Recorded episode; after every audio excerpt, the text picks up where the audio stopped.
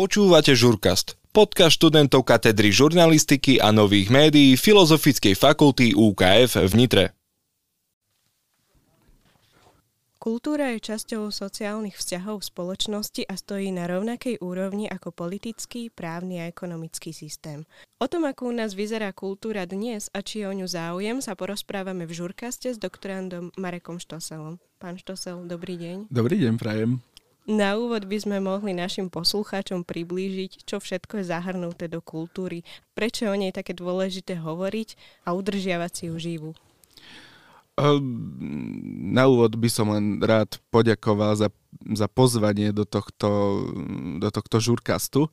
Je to veľká česť pre mňa. Čo sa týka tej prvej otázky, ktorú ste mi momentálne položili, kultúra je v tomto smere ak by som teda mohol nejako te- začať nejakou te- teoretickou poučkou, ktorá sa v tomto prípade hodí, je to všetko, čo človek vyt- si vytvorí mm, pre uspokojenie svojich vlastných uh, potrieb, či primárnych, sekundárnych alebo terciálnych.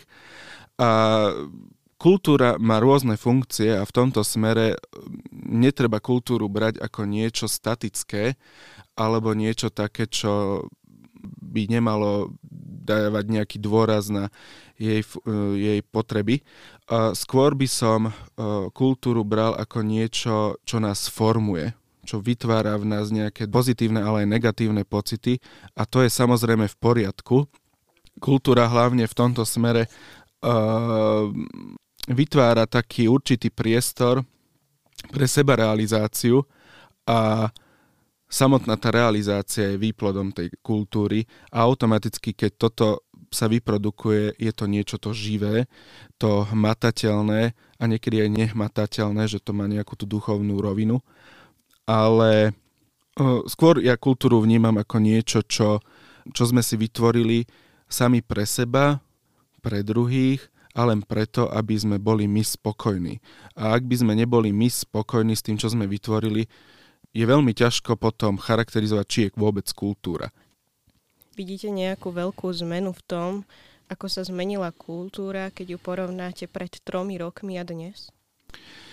Čo sa týka predkoronového obdobia, kultúra bola vnímaná veľmi tradične a nebola, ne, netransformovala sa do nejakej inej podoby. Čo bolo, čo bolo veľmi smutné a zároveň problematické, lebo sa k nej pristupovalo takým rigidným spôsobom. Čo korona čo zrazu nastúpila korona, zrazu vznikla pandémia a zrazu kultúra chcela ďalej existovať a nebolo je možné existovať v takej tej tradičnej podobe. Rôzni manažéri a kulturológovia zistili, že aha, my potrebujeme sa prispôsobiť daným okolnostiam a pretransformovali kultúru, tú tradičnú kultúru, alebo ten tradičný kultúrny prejav, aký sme boli zvyknutí pred pandémiou, do digitálnej podoby. Uh, ja v tom vidím veľký potenciál, lebo uh, takéto zdigitalizovanie alebo takýto presuň z, uh, z jednej podoby do druhej podoby je veľmi dobrý. Myslím si, že najlepšie sme to mohli vidieť na hudobných koncertoch a všimla som si, že mnohí umelci pritom aj zostali. Napríklad, keď môžem spomenúť, Mária Čírová mala online koncert aj tento rok, okrem tých ano osobných, ale mala aj online koncert, pretože si to samotné publikum vyžiadalo. Že áno, my potrebujeme mať takýto koncert a je nám jedno, že či budeme niekde na nejakom veľkom, napríklad na pasienkoch, alebo budeme doma z gauča pozerať tento koncert. Áno, samozrejme, ono to má svoje výhody, nemusíte sa tlačiť v dave, ale to isté bolo aj s divadelnými predstaveniami, že um, tradične sme chodili do divadla, obliekli sme sa, sadli sme si, vypočuli sme si, mali sme prestávku, išli sme sa napiť, uh, dať si šampanské a podobne a, a ďalej sme pokračovali. A zrazu toto divadlo prešlo do iného stavu, do stavu, digita- digito- do stavu digitálneho priestoru a zrazu, uh, zrazu sa nám to páčilo. Ja osobne som bol nadšený, že som si mohol rôzne divadelné predstavenie pozrieť z domu, prakticky z postele a nemusel som sa obliekať, nemusel som za nič, uh, väčšinou som nemusel za nič platiť, bolo to lacnejšie a kultúrny zážitok bol v určitom smere rovnaký. Samozrejme, nedá sa to porovnávať s tým tradičnou návštevou, ale ja som bol spokojný. Samozrejme, už keď to dlhšie trvalo, už to zrazu Ježiš, ja už chcem ísť, ja už chcem ísť do divadla alebo do kina, že nedá sa byť len doma, ale na to určité obdobie to bolo skvelé. Myslím si, že by sme si mali ponechať určite aj takúto formu tej kultúry. Áno, ale iba v tom smere ako doplnok alebo nejaký dodatok, nejaké doplnenie k niečomu uh, a nedávať to do pozície hlav, uh, do nejakého hlavného, hlavného riešenia alebo prioritného riešenia. To neprichádza do úvahy. To isté ako keď sme mali, keď bola dištančná výučba, uh, my sme sa priamo opierali o to, že treba vyučovať iba online. V poriadku v tej dobe. Ale niektorí už boli na tom tak nastavení, že prečo by sme nemohli aj už po korone alebo teda po tom kritickom období stále nehať tú digitálnu formu. No nie, treba tú digitálnu formu brať len ako doplnok k niečomu. Ak sa... Tam absentuje taká nejaká socializácia? Áno, áno, lebo zrazu začnete, e, začnete uh, sa... Ako, ako taká socializácia. Lebo tá, tá klasická socializácia face to face, že sa prakticky v úvodzovkách cítime, uh, tak, alebo teda uh, sme priamom kontakte je samozrejme v poriadku. Ale tu zrazu začne vznikať digitálna socializácia, e, že socializujeme sa iba s virtuálnym človekom, nejakým tým avatarom, čo nie je v poriadku. E, nehovorím, že je to úplne zlé, Samozrejme, existujú prípady, kedy je to v poriadku, ale v takomto prípade je, to nie je v poriadku. Tam treba to rozlišovať a treba si nájsť takú nejakú správnu cestu, ako tú socializáciu spraviť tak, aby sme sa vedeli socializovať stále ešte aj tým tradičným spôsobom, že normálne sa stretneme a porozprávame sa face to face a nie len prostredníctvom sociálnych médií alebo uh, iných digitálnych médií, ktoré sú súčasťou tej komunikácie. Samozrejme máme tu aj tie printové a podobne, ale však to je v poriadku. Ale byť len vo virtuálnom svete nie je dobré. Určite si v tom treba udržiavať určitú rovnováhu. Áno. Takže to určite to, to je bez kľúčové. Hobby. Áno, áno, jasné, to inak to nejde. Treba to vedieť pekne napasovať tak, aby oba koncepty boli prakticky na 50%. Keby to bolo na tých 50%, tak ešte ako tak, ale ani jedna... Nech tá digitálne neprevyšuje. Nech tam není taký ten pomer. Teraz sa presuňme do kultúry v našom meste. Áno. Myslím, že sa obaja zhodneme, ak poviem, že Nitra je kultúrne mesto. V, tomto, tomto, v, tomto, v tejto hypotéze, teda v tomto tvrdení sa zhodneme. Áno. Na každý mesiac totiž vychádza kalendár podujatí, ktoré sa v meste postupne plánujú uskutočniť a ponúkajú naozaj rôznorodá. Rozhodne si je z čoho vyberať, zahrania široké spektrum akcií pre azda všetky vekové kategórie. A moja otázka by preto smerovala k tomu, ako hodnotíte podporu podujatí zo strany vedenia mesta. Je dostačujúca? v tomto, ja, ja by som sa vrátil na začiatok tejto otázke, že súhlasím s vami, že áno, Nitra je kultúrne mesto. Ale čo sa týka toho organizovania týchto kultúrnych podujatí, ako máme cyrlometodské slávnosti alebo uh, nejaké jarmoky a trhy a podobne, ktoré sú súčasťou kultúry, um, teda súčasťou tradičnej kultúry mesta a vôbec takéto lokácie, sú v poriadku. Avšak tá samotná organizácia, keď sa na to pozrieme, um, je chabá. Ono to trošku znie, že nechcem tým urážať uh, nikoho z uh, vedenia mesta, ktorí sú za toto zodpovední, ale keď sa na to pozrieme, tak prakticky uh, je, to, je to málo, čo robia preto, aby urobili kvalitné podujatie. Ako existujú, samozrejme, máme tu Nitra Milá, Nitra divadelná, divadelná Nitra a kopu iných vecí, ale keď sa na to pozrieme, tak prakticky čo sme dosiahli? Vytvárame nejakú kultúru. Áno, samozrejme vytvárame, ale je to niečo, čo je to niečo viac. Toto máme zažité, toto už poznáme a stále sa točíme, e, alebo teda stále sa cyklíme v nejakých tých zabehnutých veciach a nevytvárame v zásade nič. A nemyslím si, že taký, takéto smerovanie je v poriadku a práve ten manažment toho mesta, mesta Nitry, by mal na toto dávať väčší pozor a začať vytvárať niečo nové. Hlavne by mal lepšie komunikovať s tými uh, klientami, ktorí chcú byť súčasťou podujatí. Uh, hlavne tých jarmokov alebo teda tých uh, mestských trhov lebo keď vidím, eh, ke, a pravidelne chodievam na tieto aktivity, alebo teda na tieto akcie, na tieto podujatia a zistujem, že prakticky my sme sa nikam nepohli. Nikde sme sa nepohli, hlavne uh, je to také mimo, mimo myšlienky, že áno, máme cieľ nejakého podujatia, ale zároveň sa od toho cieľa veľmi odchylujeme, že nesplňame tie základné veci, ktoré by sme chceli splňať.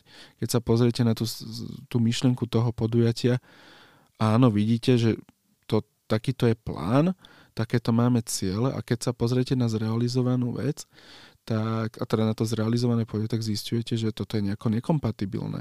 Zrazu čo?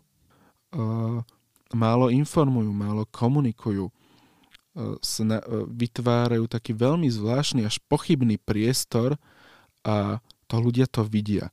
Mám skúsenosti s tým, že keď, teda, keď som sa pýtal ľudí v meste alebo teda Nitrančanov, že ako vnímajú tie kultúrne podujatia, tak povedia, že je to bieda.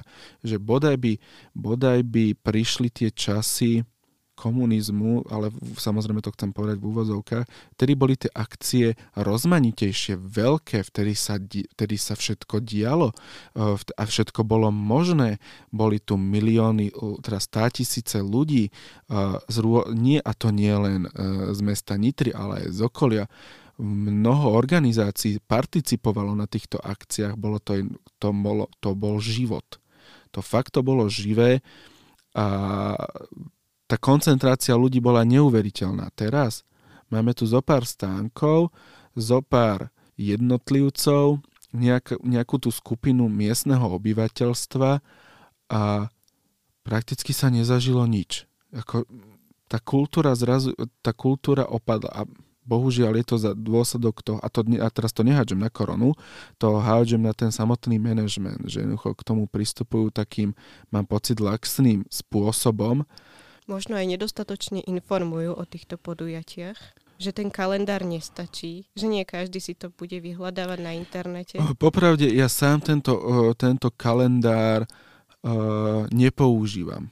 Mne to je mne nejaký kalendár, akože, dobre, je to, môže existovať takýto kalendár, je to jeden spôsob, kde uh, uverejniť tú danú aktivitu a informovať ním takýmto spôsobom, ale to nestačí. Nemalo by to tým rozhodne skončiť? No určite nie. Takže... To je prakticky ten kalendár, to je len nejaký priestor, kde sa uh, podala základná informácia, teraz čo? Viete, to máte ako uh, vo, svoj vlastný kalendár, že vypíšete si tam svoje veci, ale Viete, teraz si to niekto druhý prečíta, teraz rozumie tomu? Nerozumie tomu, dokým sa nejakým iným spôsobom nezačne o tých jednotlivých položkách informovať a komunikovať samozrejme. Medzi podujatia usporadované mestom patria okrem iných aj také, ktorými sa určitým spôsobom snažia o uchovávanie takých nejakých tradícií a zvykov. No a mladšia generácia, keď sa pozrieme na koncentráciu týchto mladých ľudí na podobných podujatiach, tak e, je veľmi nízka. Myslíte, že tomu bolo tak vždy? Že skrátka takéto podujatia boli pre mladšiu generáciu prežitkom? Uh, ťažko toto, neviem, či som ja ten správny v tomto smere, že či to ja môžem posudzovať. Uh, keď som sa o tom napríklad rozprával s mojou mamou, tak ona mi povedala, že ona bola ona bola súčasťou každého jedného takéhoto podujatia a nie preto, že by chcela, ale že ju rodičia nejakým spôsobom donútili. Čiže to je, to je také, že každá generácia má to svoje.